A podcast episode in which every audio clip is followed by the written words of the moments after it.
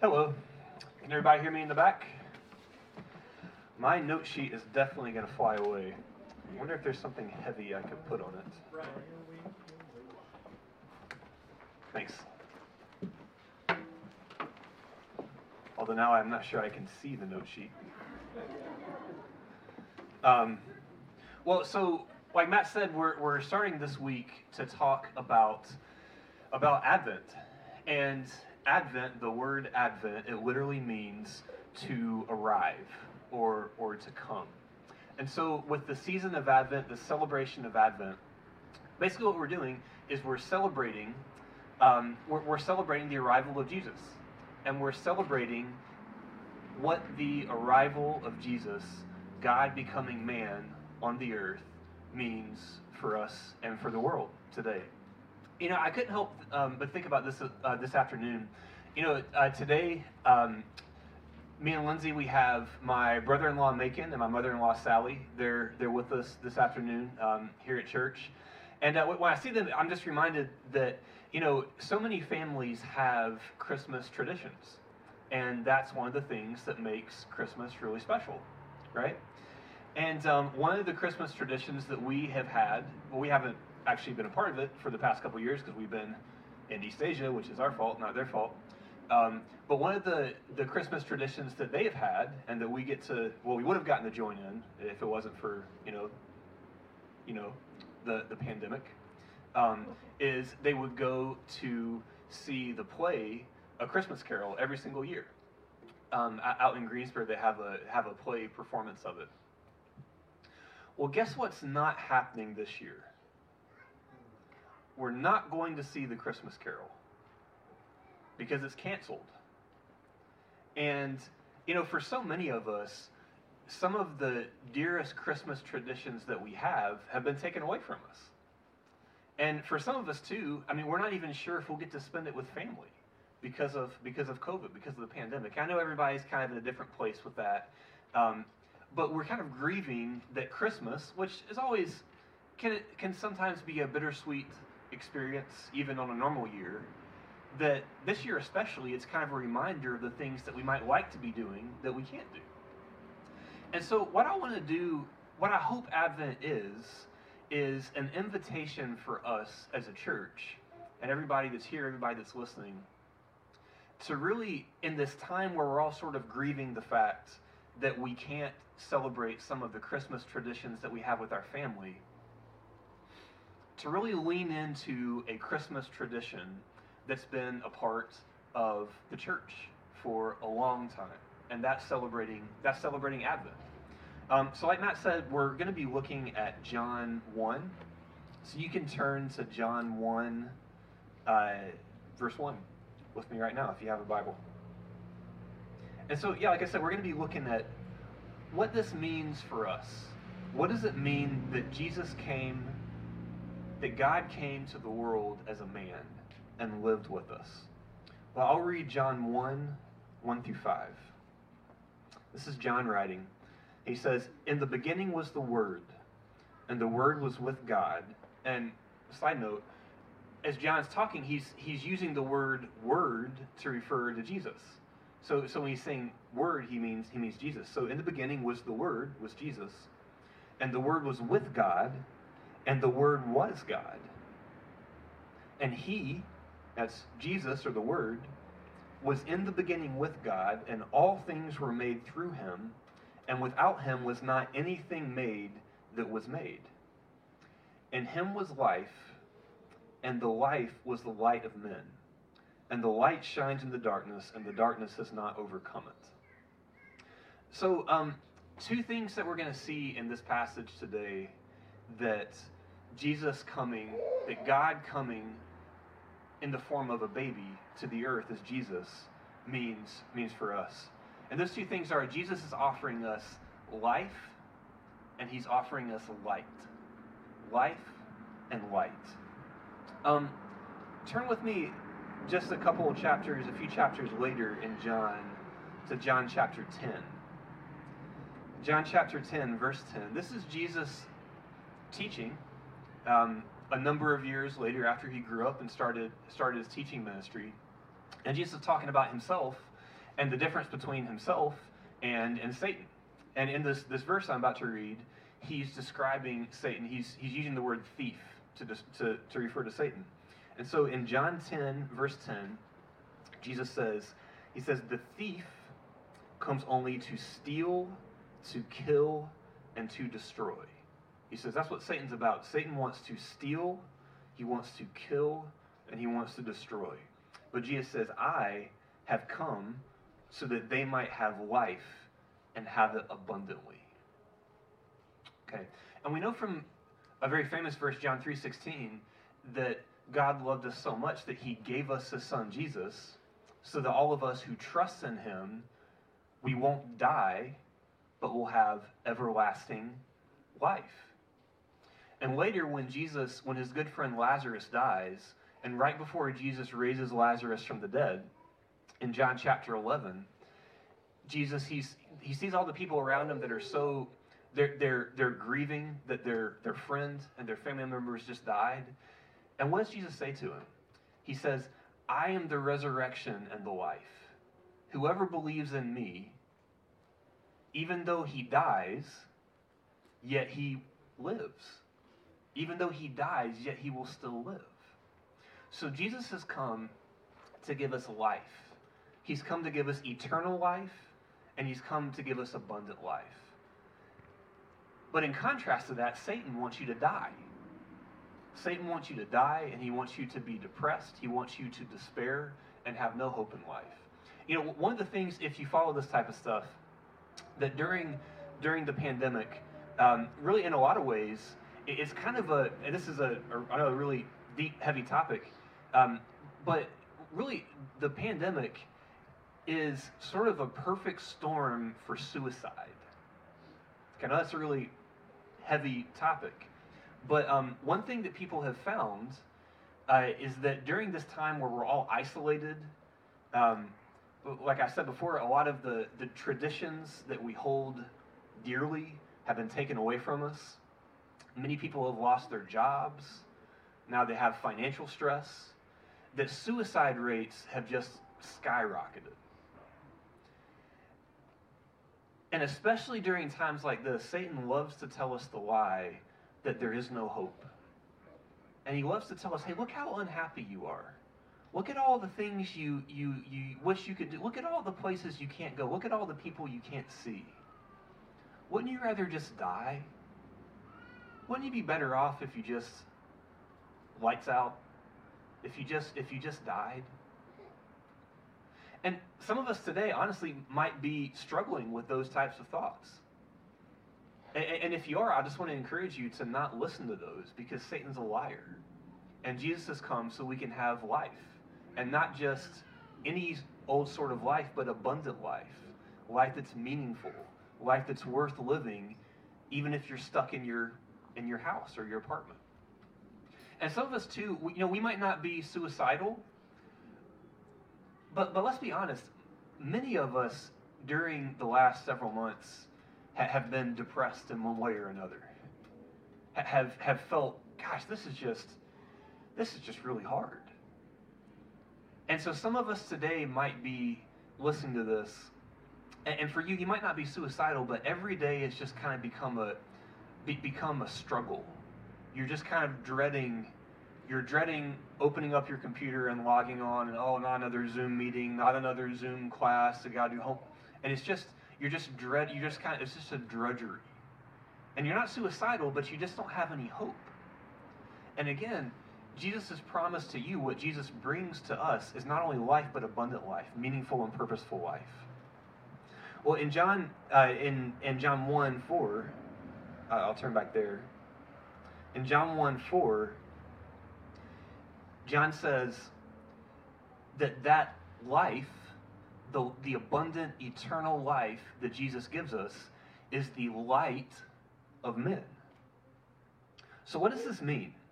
That the life that Jesus gives us is the light to all of humanity. Well, if you think about a light, what a light does is it illuminates the area around you, and it allows you to see it for as it is, right? And if you imagine if you're driving on a road, maybe like a I think about, driving. I used to, on my way to Chapel Hill, I used to drive past Jordan Lake.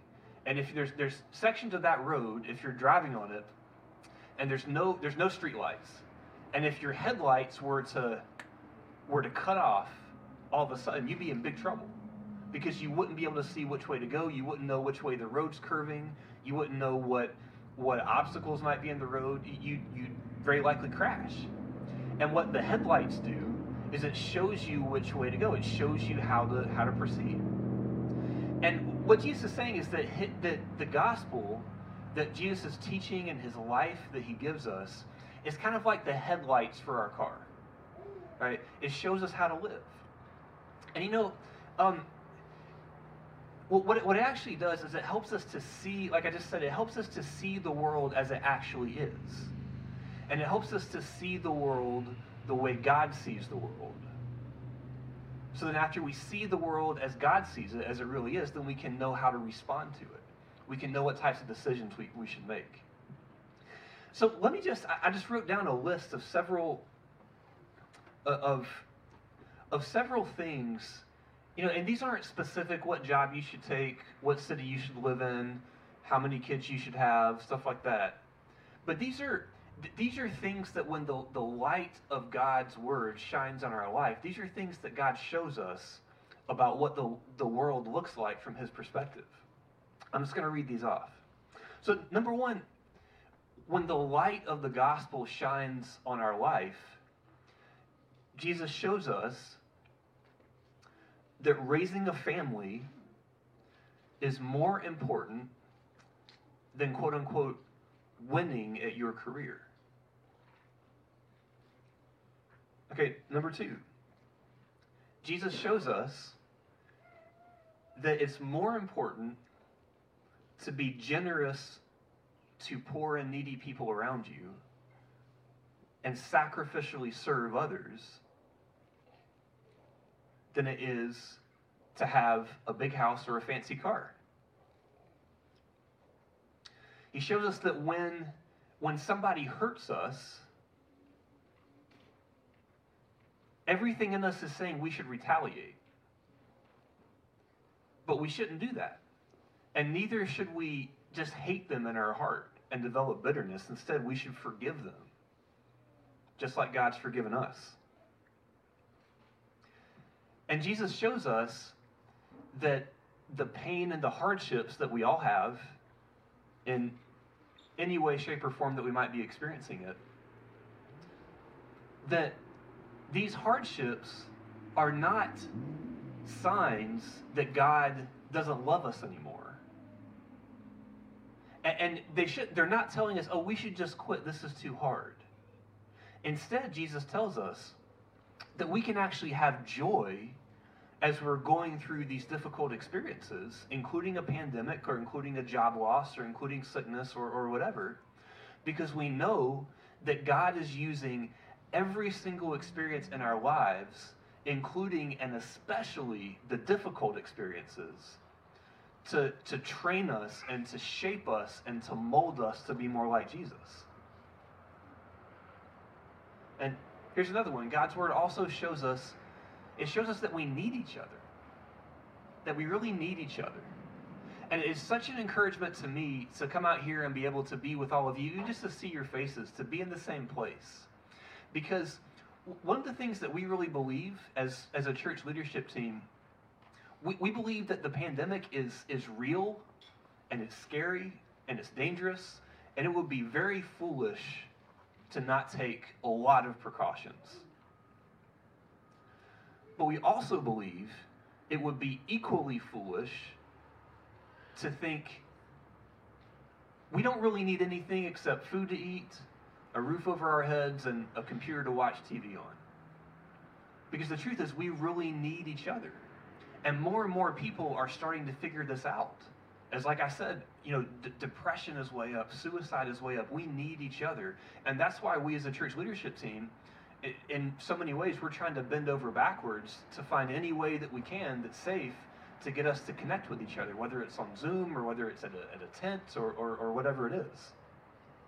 And finally, and probably most importantly, God's word shows us that when we screw up, which all of us do and will continue to do, that when we screw up trying to live the life that God wants us to live, that we shouldn't hide, we shouldn't just wallow in shame or guilt or fear, but instead we should be honest. We should be honest with God, we should be honest with each other, so that we can experience forgiveness and love and encouragement. And these are ways, again, these are like headlights as we imagine ourselves driving down the road of life. These are like headlights that are showing us which way to go, because Proverbs tells us that there's a way that seems right in a man's eyes. You know, have you ever done this before? Definitely don't do this. But I did this once, and it was very scary. I was driving down one of these kind of dark roads, like I was just mentioning, and I said, well, I wonder what would happen if I just turned the headlights off real quick. Just turn them off and turn them back on. I said, how far am I going to get? And I kind of flicked them off, and then I freaked out because I couldn't see anything, and I flicked them right back on, and then I just, you know, my heart was racing. But anyway, if you've ever done that before, as soon as you can't see, as soon as there's not any light, you're just completely disoriented, and you don't know which way is straight and which way, you don't know which way to go. And in the same way, Proverbs tells us that when we try to live our life without the headlights on, Proverbs tells us that there's a way that you're going to think is the right way to live, that seems right in your own eyes, but in the end, it leads to death. Okay, so let me just, as we get ready to close, let me just ask you three questions. As we've been thinking about the life and the light that God's word gives us, that Jesus brings to us as he comes, let me ask you these three questions that you can just be thinking about or discussing with each other. Number one, are you walking in God's light? Are you walking in God's light?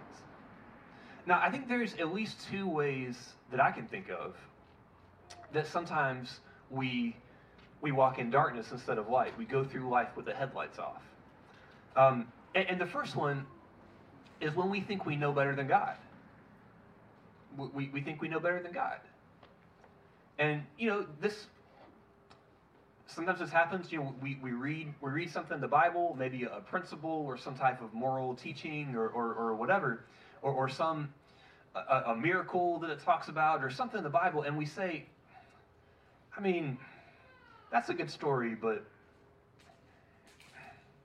I mean, that was 2,000 years ago, and we've come a long way in 2,000 years. And, you know, we're pretty advanced now. And so I think I've got this right, and the Bible's got this wrong. And I'm sure that if I could ask God, if God were here today, and if we could ask God, that God would agree with me anyway. So I'm just going to do what I think is right, even though that's not what God's saying is right in his word.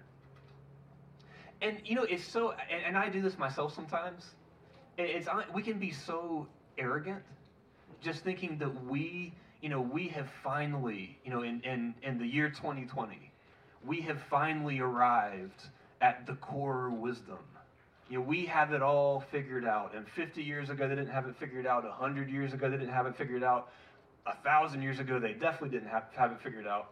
But starting in 2020, you know, we basically have our ducks in a row. And we can think that we're so unique because we have this perspective. But the truth is, if we're thinking that way, we're not unique.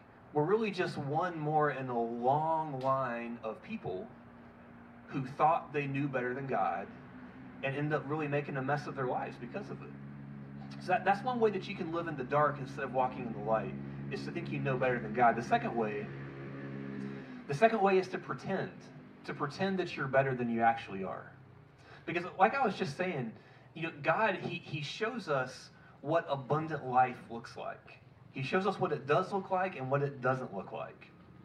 And we have this temptation because we want to feel like we're doing well. And we're afraid that if we're not doing well enough, that God's going to hate us, or people are going to hate us, or we're going to be embarrassed, or whatever. And so we might be struggling with something, but we don't want people to know. You know, maybe our marriage is just falling apart. You know, maybe our finances are just a wreck. Maybe we're struggling with some addiction or with some depression. And we don't want people to know.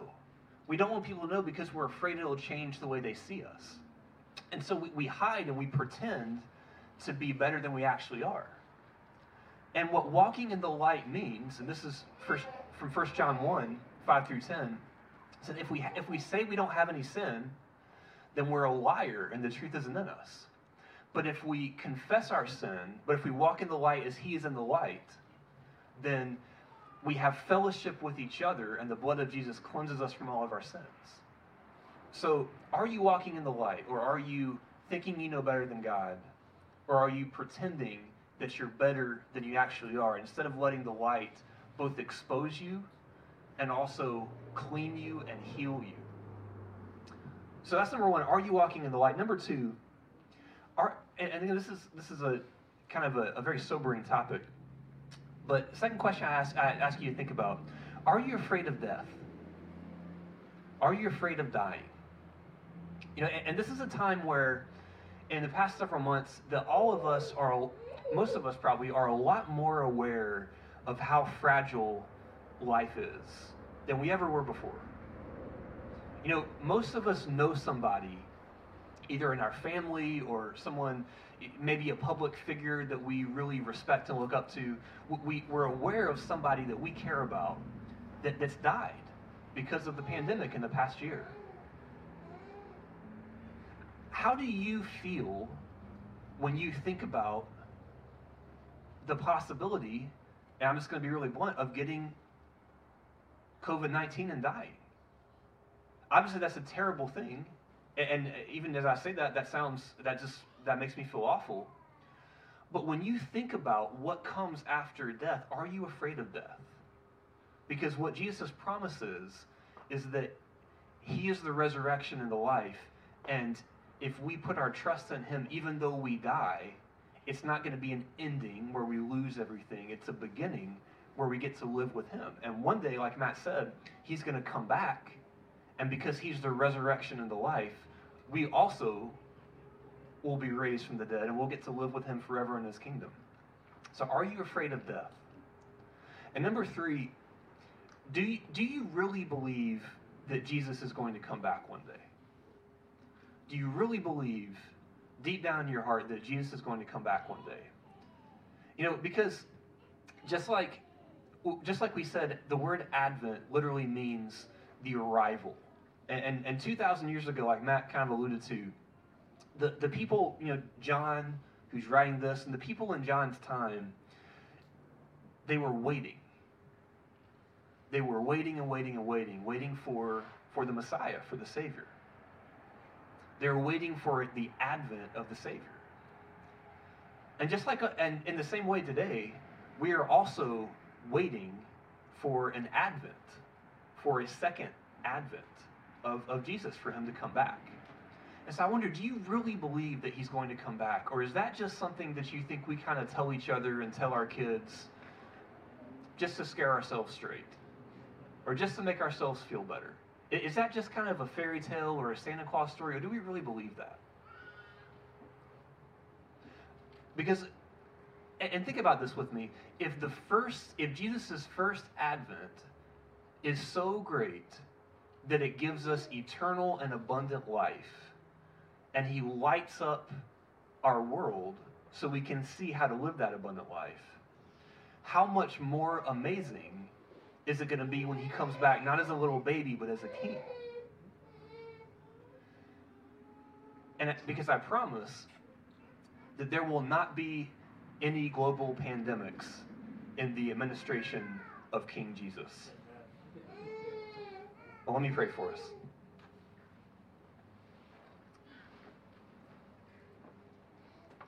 Jesus, we ask that you would come back soon.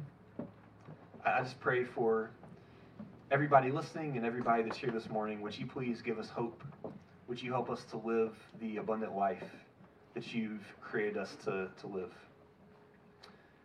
And we thank you for everything that you've done for us. And so, God, I just pray that in this time where life just looks so much different than we were probably imagining that Christmas 2020 would look like a year ago, I just pray you give us joy. And even if we can't have that joy in the people we gather with or the different celebrations we're doing, I pray that we would be able to celebrate the life and the light that you give us. And I pray this in Jesus' name. Amen.